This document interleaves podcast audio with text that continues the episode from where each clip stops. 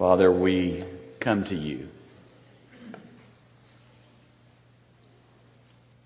And we thank you that you are God.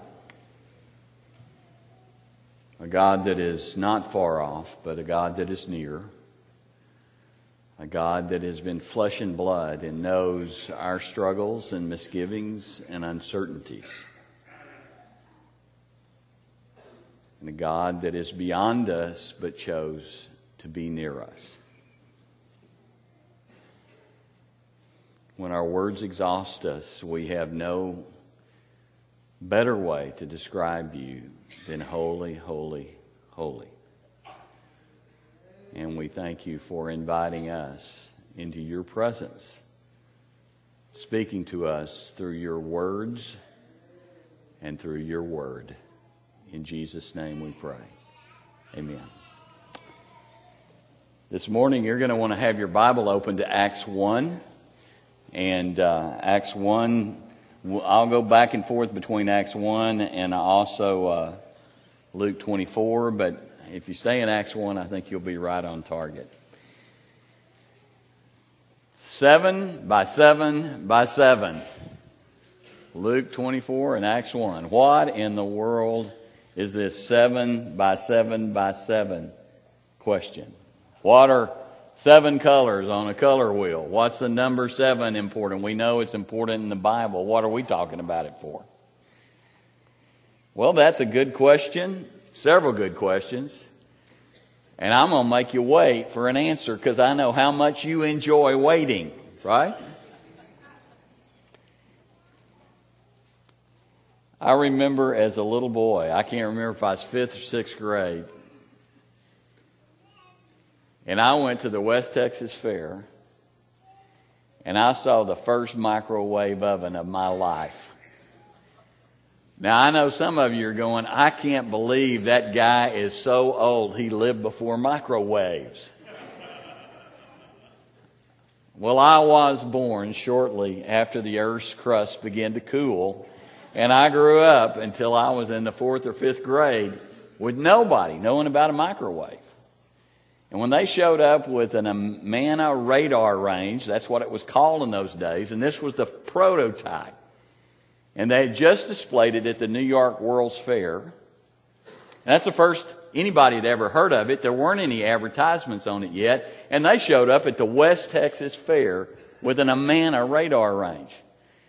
And I heard about some new technology thing, and I managed to get away from my parents, and I went into the big display exhibit and there were ranchers, and there were businessmen, and there were college professors, and there were a few geeky teenage boys. There was not a woman in the house. Not a single woman in the house. And we sat there, and first they said, We can cook you a wiener for your hot dog in under 45 seconds. And so they stuck that wiener on a paper plate and they stuck it in the radar range and we all sat there. They closed the door and it hummed and then went ding and they pulled it out and it was hot and we go, that's nothing. We could cook you a baked potato in under three minutes. And so they stuck that baked potato on a paper plate and they stuck it in the radar range and they turned that thing on and it began to hum. And you know what we did? We sat there and waited. Like a bunch of kids that had just gotten the Sears and Roebuck catalog back in the old days, you know, and had circled all their Christmas gifts, couldn't wait for Christmas to come. And we sat there and we waited for three minutes. Nobody said a word. Ding! And I pulled it out and opened it up and it melted butter. Was the greatest thing since sliced bread. That ushered us into the age where we hate to wait.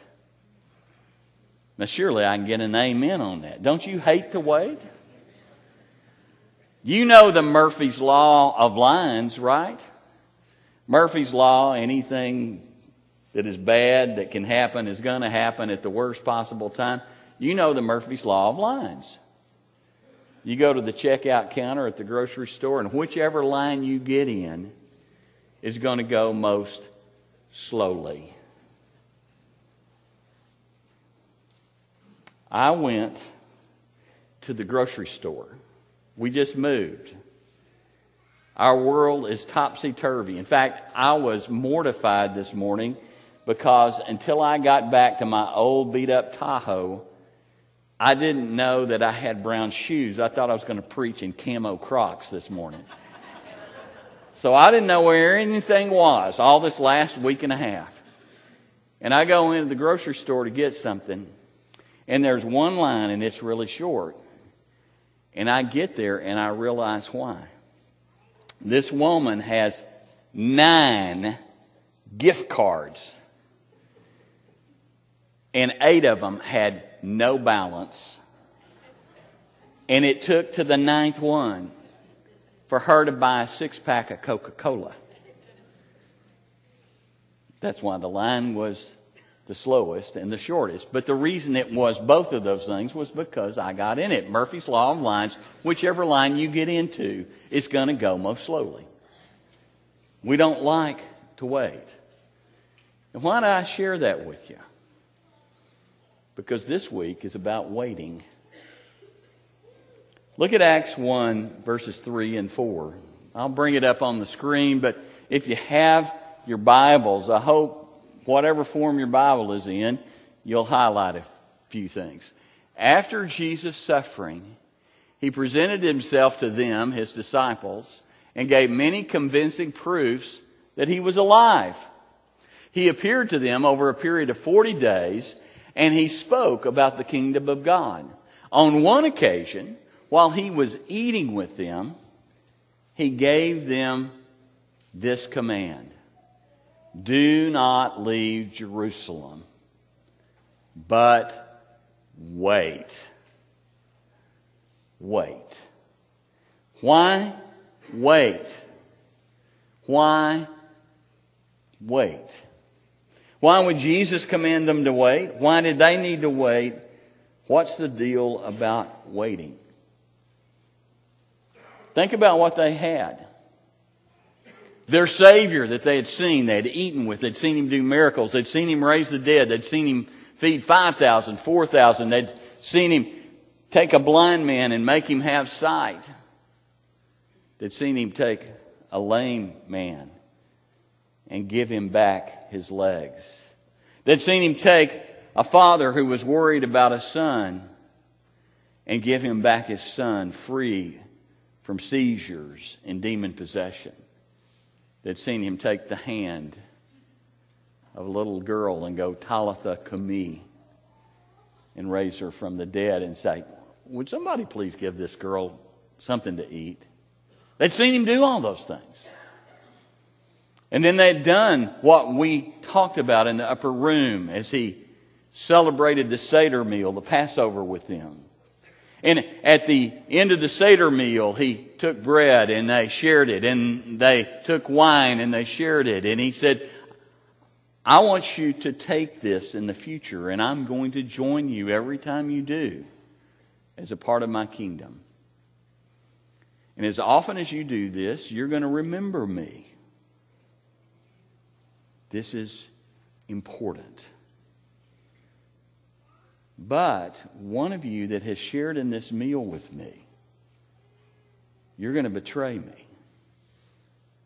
And then Peter pipes up, Lord, if, if everybody betrays you or flees from you, I'm ready to die with you. I, I will stand with you even if nobody else does. No, Peter. Before the night's over, you're going to deny me three times. They all wondered who was going to betray him. They all said it couldn't be them. Is it me, Lord? Is it me, Lord? Is it me, Lord? As they sit around the table. Then they see him arrested. Peter draws a sword. He's ready to fight. He's ready to go to the death. In fact, he swings at Malchus.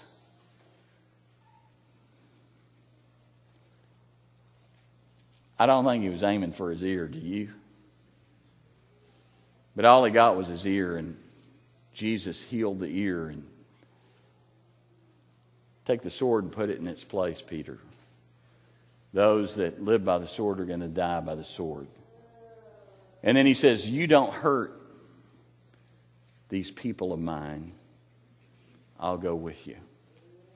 And then he goes through the time of illegal trials as the Sanhedrin tries him at night, something explicitly against the law. They hand him over to be uh, crucified by Pilate and the Romans because the Jews could give the death sentence, but they couldn't enforce it. And the disciples all knew he had died and he was dead and they had been in the upper room and they had been in anguish with the door locked in hiding and in fear. And now he was raised from the dead and they were excited, overjoyed. They couldn't believe.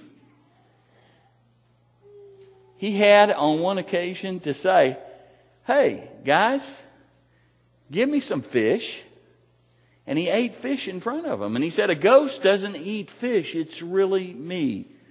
See my scars? Thomas said, I won't believe until I touch them. A week later, Jesus shows himself. So think of all that they had been through. And now they have this message. And now they're not afraid anymore. Jesus is alive. He's conquered death. He's real. He's powerful. And they've got this message. And then he goes up into heaven. And they're supposed to wait. Why? Wait. They've got a message. People gotta know this stuff. This Jesus that was, Christ, he's alive. We're not crazy. We're not a bunch of bumpkins from Galilee. We've been with the Lord the Messiah, the Christ. And Jesus says, wait. Why wait? Jesus told them, I'm going to send you what my Father has promised, but you stay in the city until you have been, say it with me, clothed with power from on high. The Spirit that He had promised the Holy Spirit that we see prophesied in Ezekiel that we're studying in, on Sunday mornings. They need to be clothed with power. But that wasn't the only reason they needed to wait. After he said this, Jesus was taken up before their very eyes, and a cloud hid him from their sight. They were looking intently up into the heavens and as he was going, suddenly, men dressed in white, we call them angels, stood beside them and said, Men of Galilee, why do you stand here looking into the sky? What in the world are you bankers and geeky boys and cowboys and professors doing looking at a little silver box waiting for it to ding? Why are you looking into the sky? Well, we're supposed to wait. No, that's not what waiting means.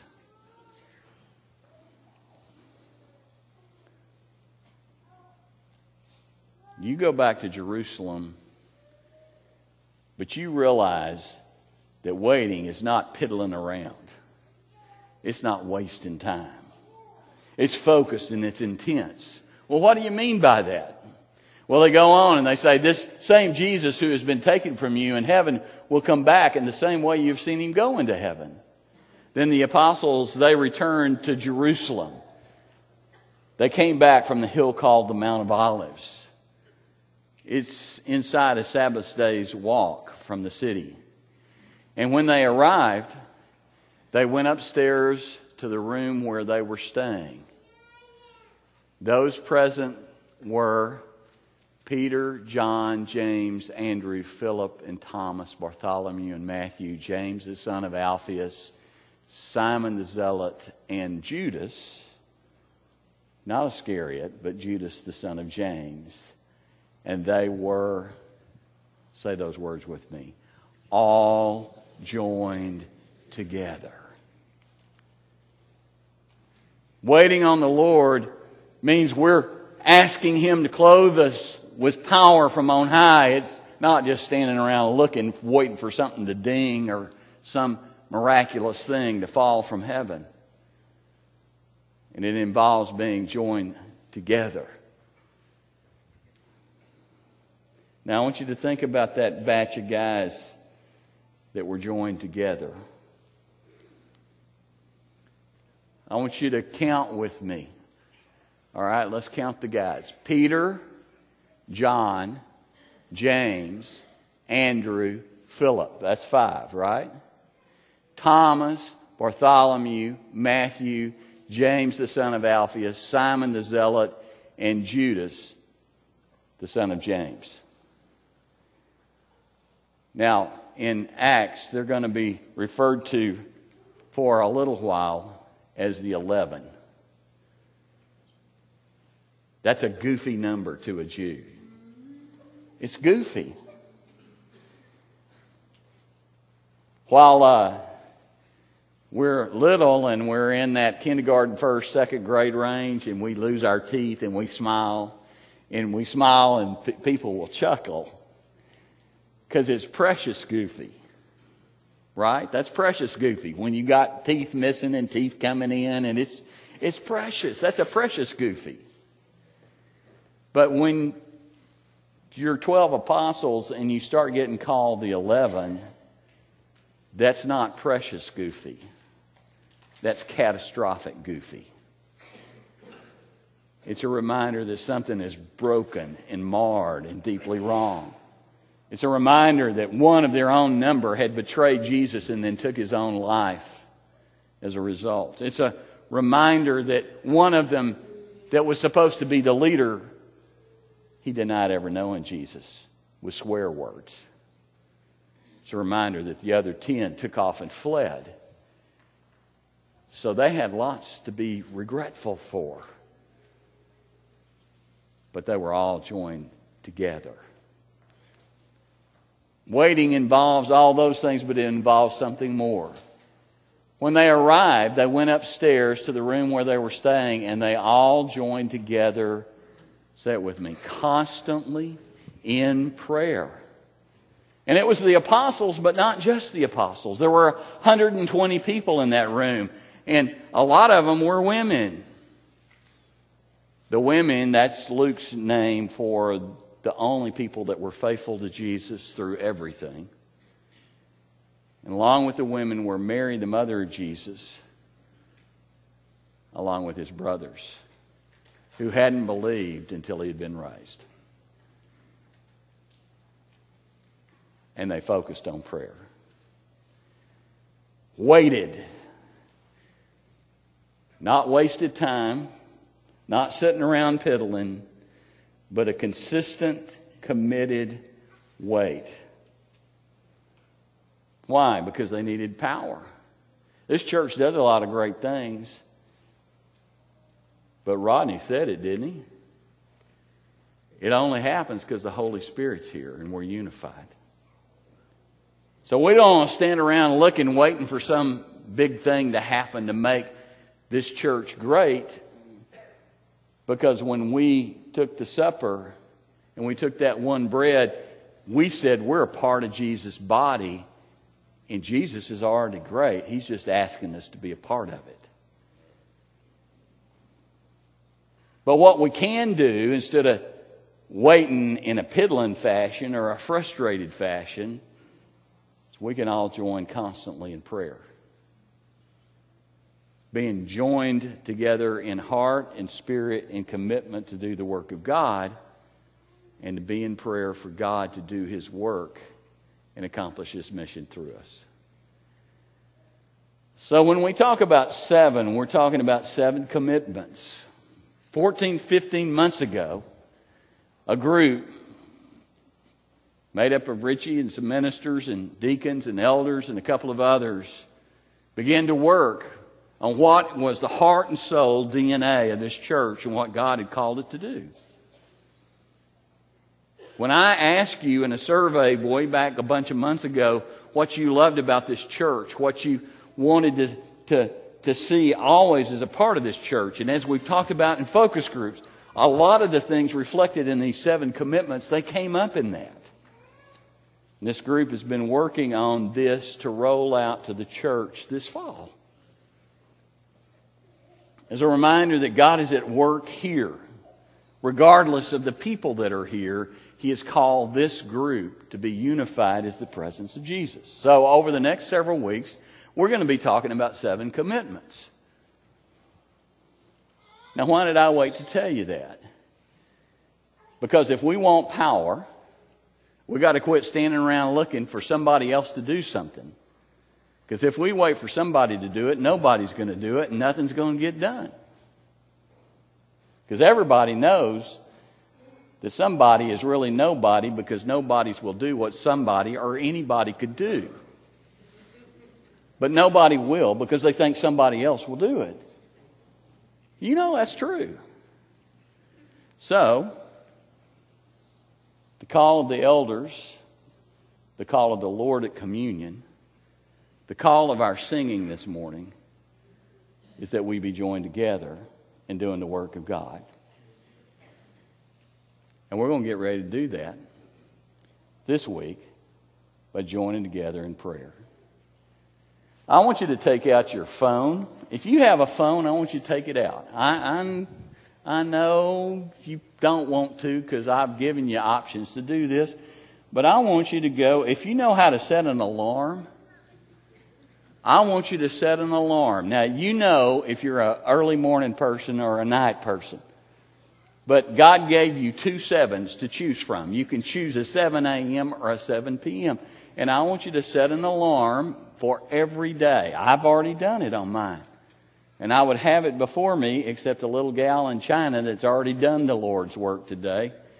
Prayed a prayer for me and sent it to me over WeChat that I would do a decent job this morning. So I, I, I'm, I'm blessed, but I can't get to my alarm right now. But I've already set mine for 7 p.m. because I'm not a good morning person. Not without a Dr. Pepper or two. But I want you to set an alarm for one of the sevens. And I want you to commit to pray for this church and its mission and the mission offering and the mission opportunities and the call that God has for this church that we be together and receive His power because we're not going to piddle around waiting. We're waiting on the Lord to bring His power.